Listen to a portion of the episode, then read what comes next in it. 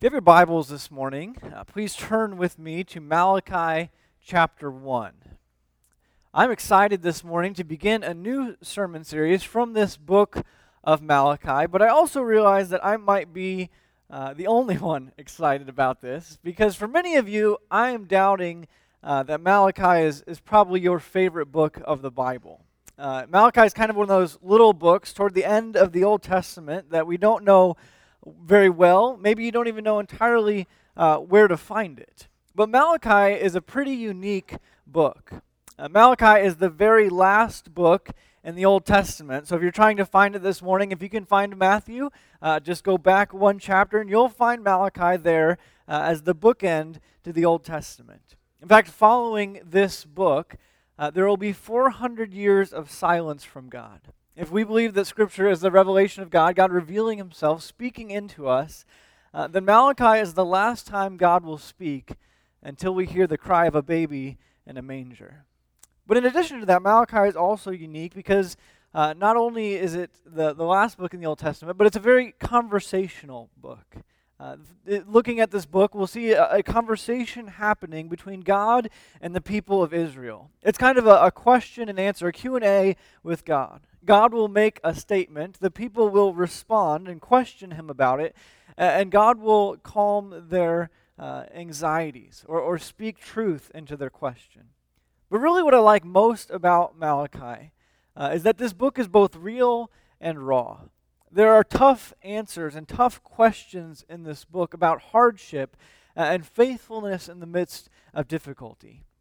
Now, just kind of getting a, a sense for this book, I want to kind of take a, a, bird's eye view and look at this from a, a kind of a background perspective. Uh, Malachi is a, is a post exilic prophet.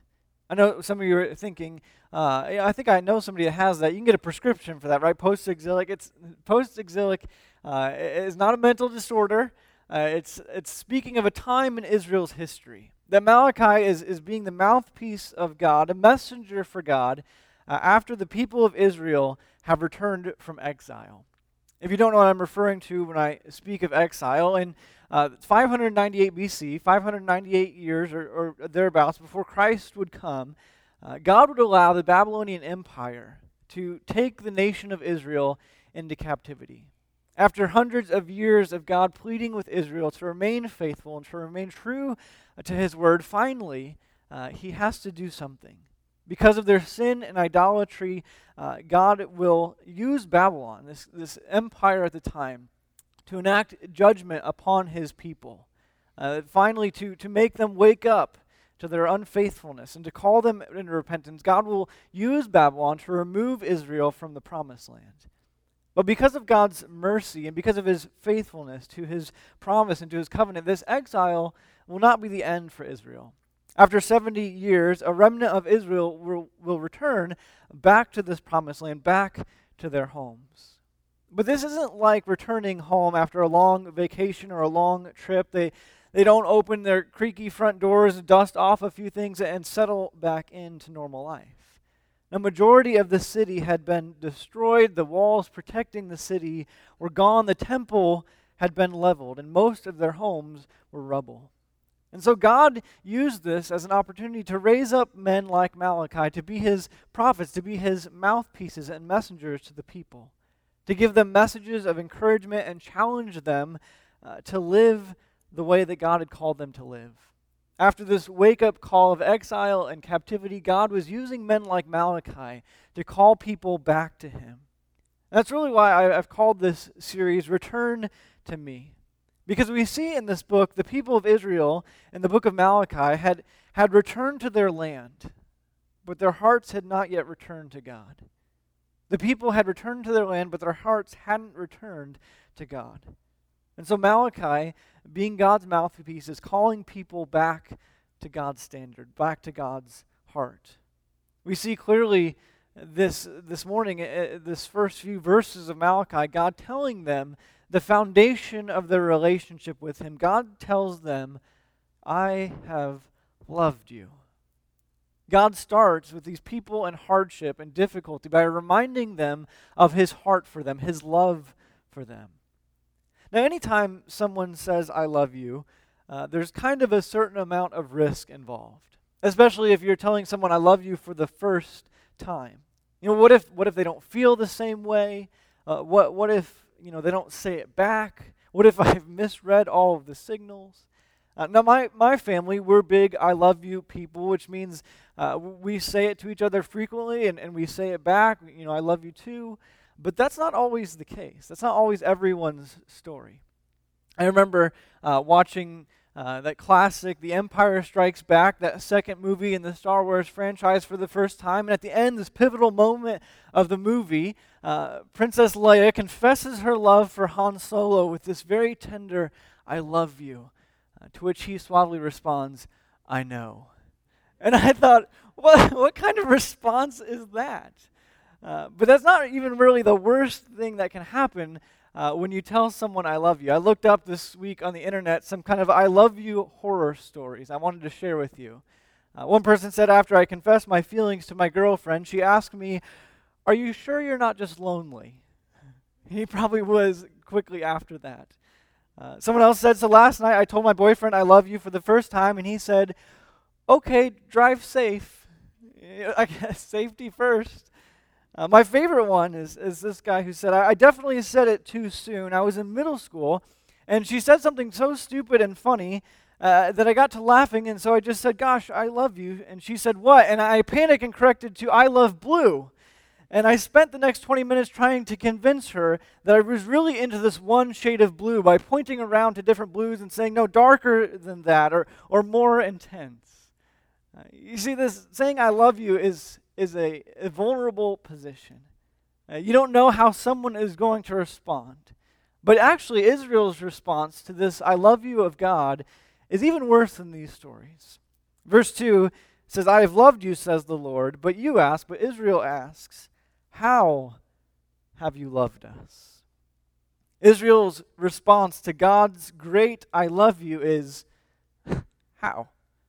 How have you loved us? They look around at their city and their circumstances and they say, This, this God is your love for us. Jerusalem, their city, had been destroyed. Some of their neighbors never came back home. The temple, God's presence among them, is but a mere shadow of its former glory. Many of them are, are selling themselves or their children into indentured servitude to pay their debts and their taxes to their overlords. And this was hardly the glorious return that they were anticipating after 70 years. And at first, their words kind of sound selfish to us. I mean, how could they doubt God's love? After all that God had done for them, all of the patience and forbearance, after being so faithful when they were so faithless, how could they question God's love? But aren't there times where we may be tempted to doubt God's love in our own circumstances as well? I mean, it's hard to hear God's I love you when you're standing next to your wife's casket. It's hard to hear God's I love you when you're told that the cancer is back. It's hard to hear God's I love you when it's yet another negative pregnancy test. But in these moments, when our, our circumstances uh, are eclipsing God's love, God says, I love you because I chose you to be mine. And this is what he tells Israel. Again, verse 2 I have loved you, says the Lord, but you ask, How have you loved us? God responds, Was not Esau Jacob's brother, declares the Lord? Yet I have loved Jacob, but Esau I have hated. And I have turned his hill country into a wasteland and left his inheritance to the desert jackals. Edom may say, Though we have been crushed, we will rebuild the ruins. But this is what the Lord Almighty says They may build, but I will demolish. They will be called the wicked land, a people always under the wrath of the Lord. You will see it with your own eyes and say, Great is the Lord, even beyond the borders of Israel. Now, this is probably not what you were expecting to hear when it comes to God ensuring his love. I mean, Jacob and Esau and Israel and Edom, what, what does that have to do with anything? It'd be like somebody coming to me uh, as a minister, as a pastor for counseling, and coming into my office and just saying, you know, I, I just don't really feel like God loves me. and me responding, Well, don't you worry because God chose Jacob. it just is not very comforting at first. But to, but to understand how Jacob and Esau and all of this language factors into God's love, we have to first understand uh, the narrative of God's story, uh, particularly in Genesis. In Genesis chapter 12, God chooses a man named Abraham to be the father of this great nation that will be a blessing to all people. That through Abraham's descendants, though Abraham and his wife Sarah have not been able to have children, God will raise up a whole nation more numerous than the stars in the sky to be a blessing to the world. Through Abraham, God will raise up a nation of his descendants that will have this special favor. He will reveal himself to them and provide for them and protect them and set them apart from every nation on earth, making them holy for the sole purpose of being a blessing to the entire world. And so this promise begins with Abraham and continues through his descendants, Isaac, his son Isaac. And then Isaac has two twin boys, Jacob and Esau. Even though, just by minutes, Esau would be the older of the two. Which, if you were living in that time, would mean that you would know that Esau would have special favor as the older son. He would receive a, special honor, a special blessing from his father. He would receive the greater portion of the inheritance. Esau, by all accounts, would be the one to watch. That he was destined for great things because he had God's favor. But in reality, when we look at Scripture, we see that God had other plans. Romans chapter 5, Paul looking back on the story says this He says, Yet before the twins were born, or had done anything good or bad, in order that God's purpose and election might stand, not by works, but by him who calls, Rebekah, their mother, was told the older will serve the younger. Esau would not be the one to watch because God had chosen Jacob to be the one, the younger son, through whom he would raise up this special nation. God chose Jacob, not Esau, to be the one who would carry on his promise.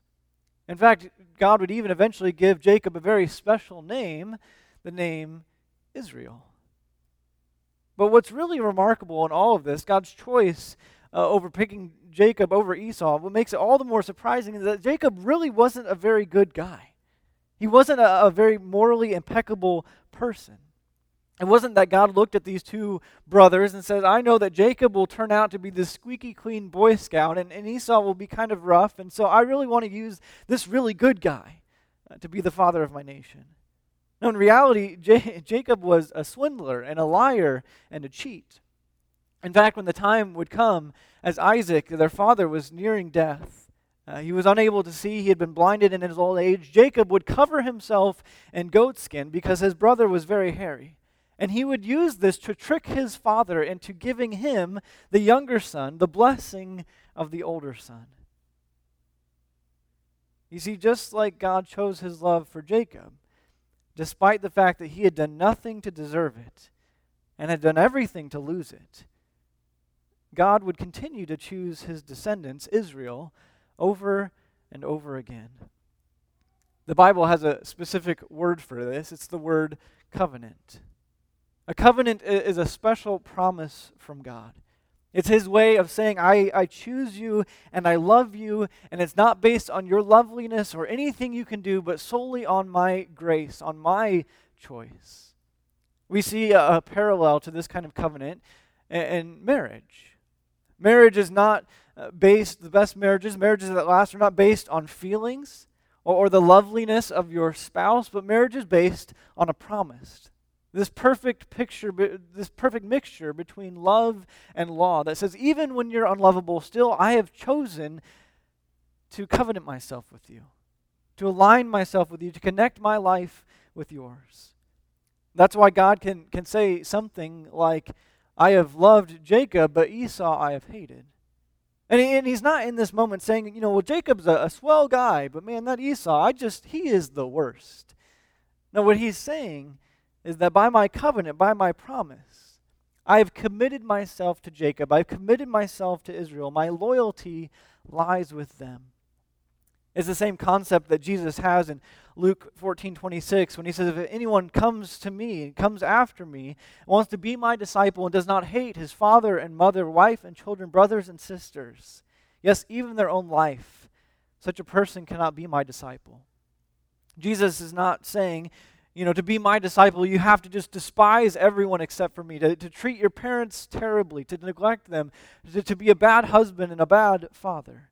No, he's saying your loyalty, your commitment, your devotion. If you want to be my disciple, if you want to love me, all of those things, your allegiance has to be to me first.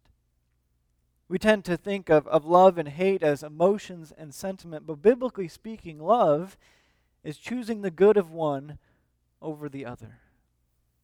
And so, in this moment when Israel says to God, How have you loved us? God says, Look around.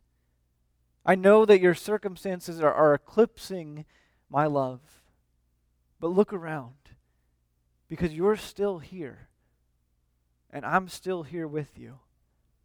He says Edom, this, this nation, Esau's descendants, just as Jacob's descendants were Israel, Edom uh, were the descendants of Esau. He says they will be lost to history despite their best attempts to rebuild.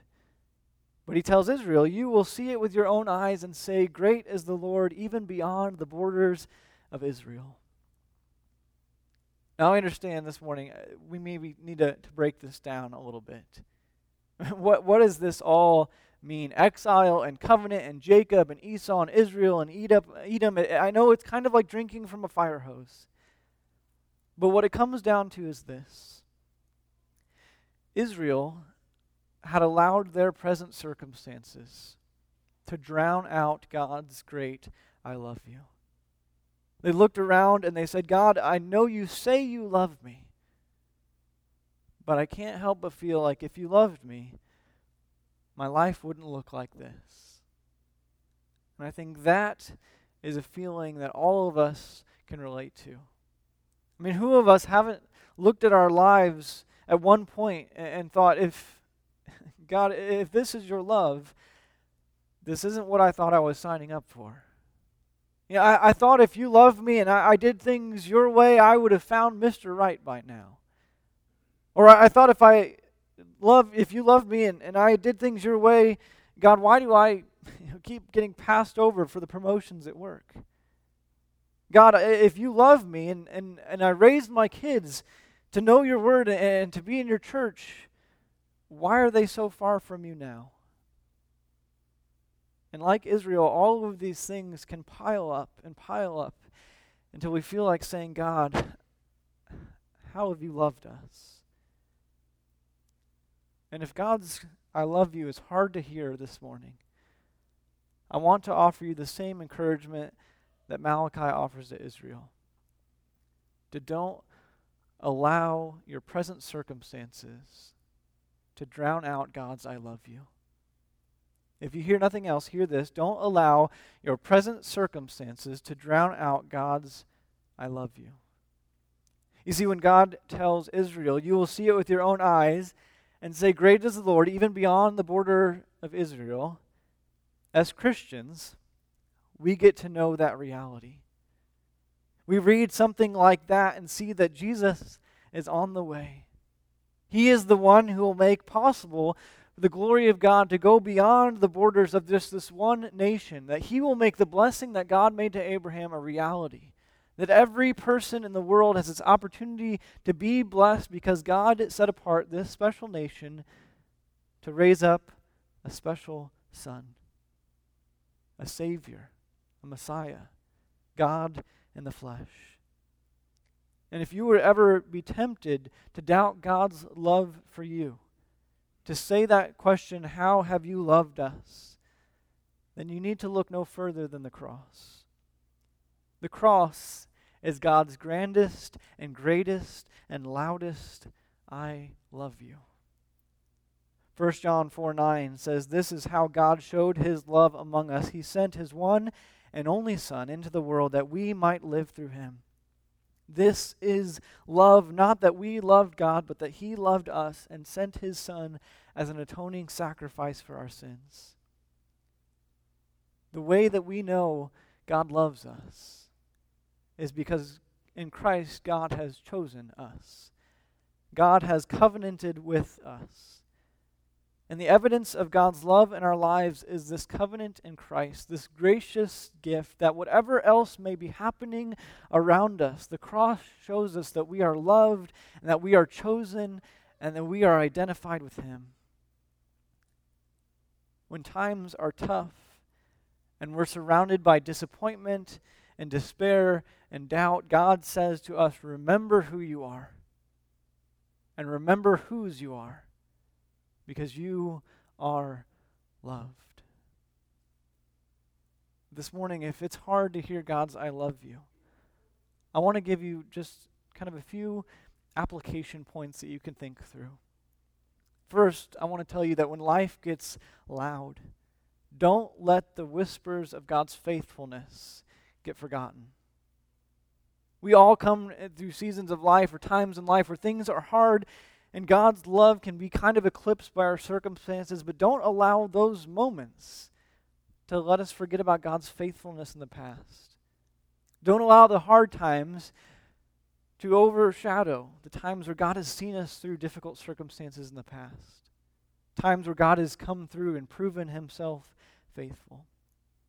Secondly, I want to encourage you to remember God's covenant with us through Jesus as Jesus is about uh, to die, as he's on his way to the cross, the night before, he has a meal with his disciples. It's a meal that we commemorate in communion. And Jesus tells them and tells us in that moment, He says, This is my body shed for you.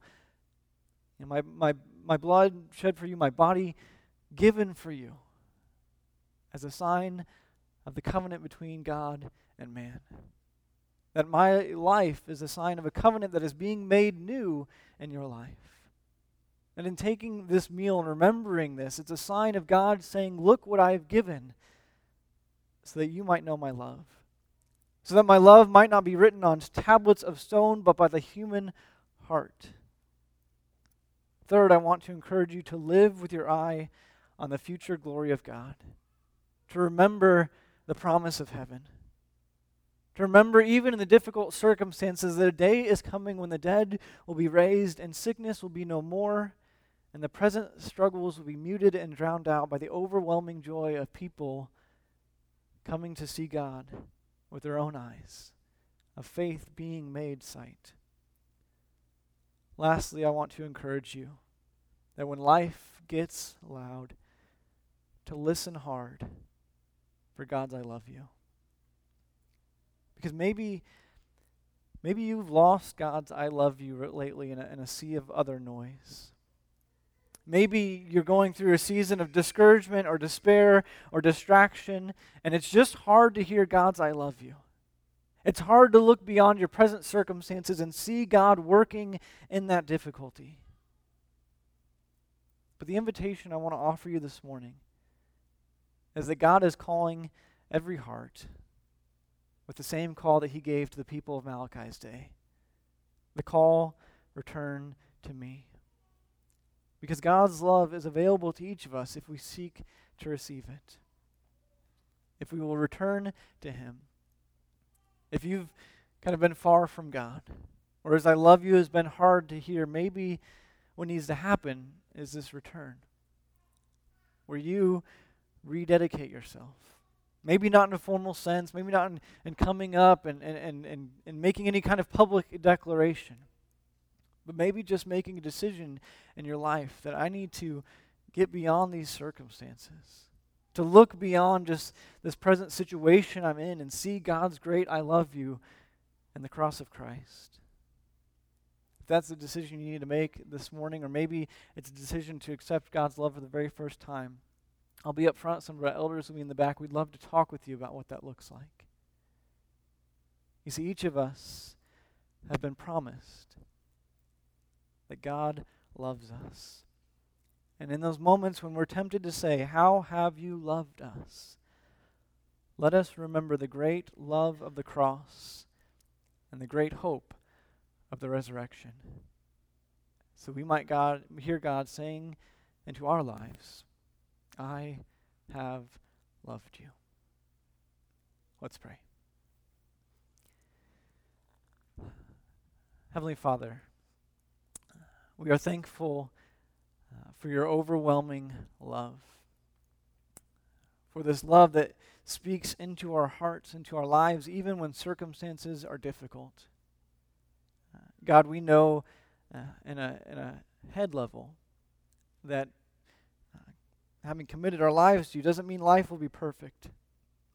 But sometimes on our heart level, it's hard to deal with the disappointment and discouragement when it isn't. God, I pray that if there's someone in this room this morning doubting your love for them, that they would hear clearly your words this morning I have loved you. That from before the creation of the world, I have known you, I have created you, I have made you with a purpose, and I have loved you. God, I pray that in these moments when uh, it's hard to see your love, or, or maybe we begin to doubt your care for us, that we would look to the cross and see your loudest, greatest, grandest, I love you made plain, that you would give your life up in place of ours so that we might live eternally with you. God, I pray for those in this room that life's circumstances have kind of put this barrier between you and them, that they would hear your call, return to me. Come close to me, draw near to me, so you might feel my love and feel my presence and know that I'm still here. God, we thank you for your love, the never stopping, never failing, never giving up love that has been revealed to each of us through Jesus. And it's in his name we pray this morning. Amen.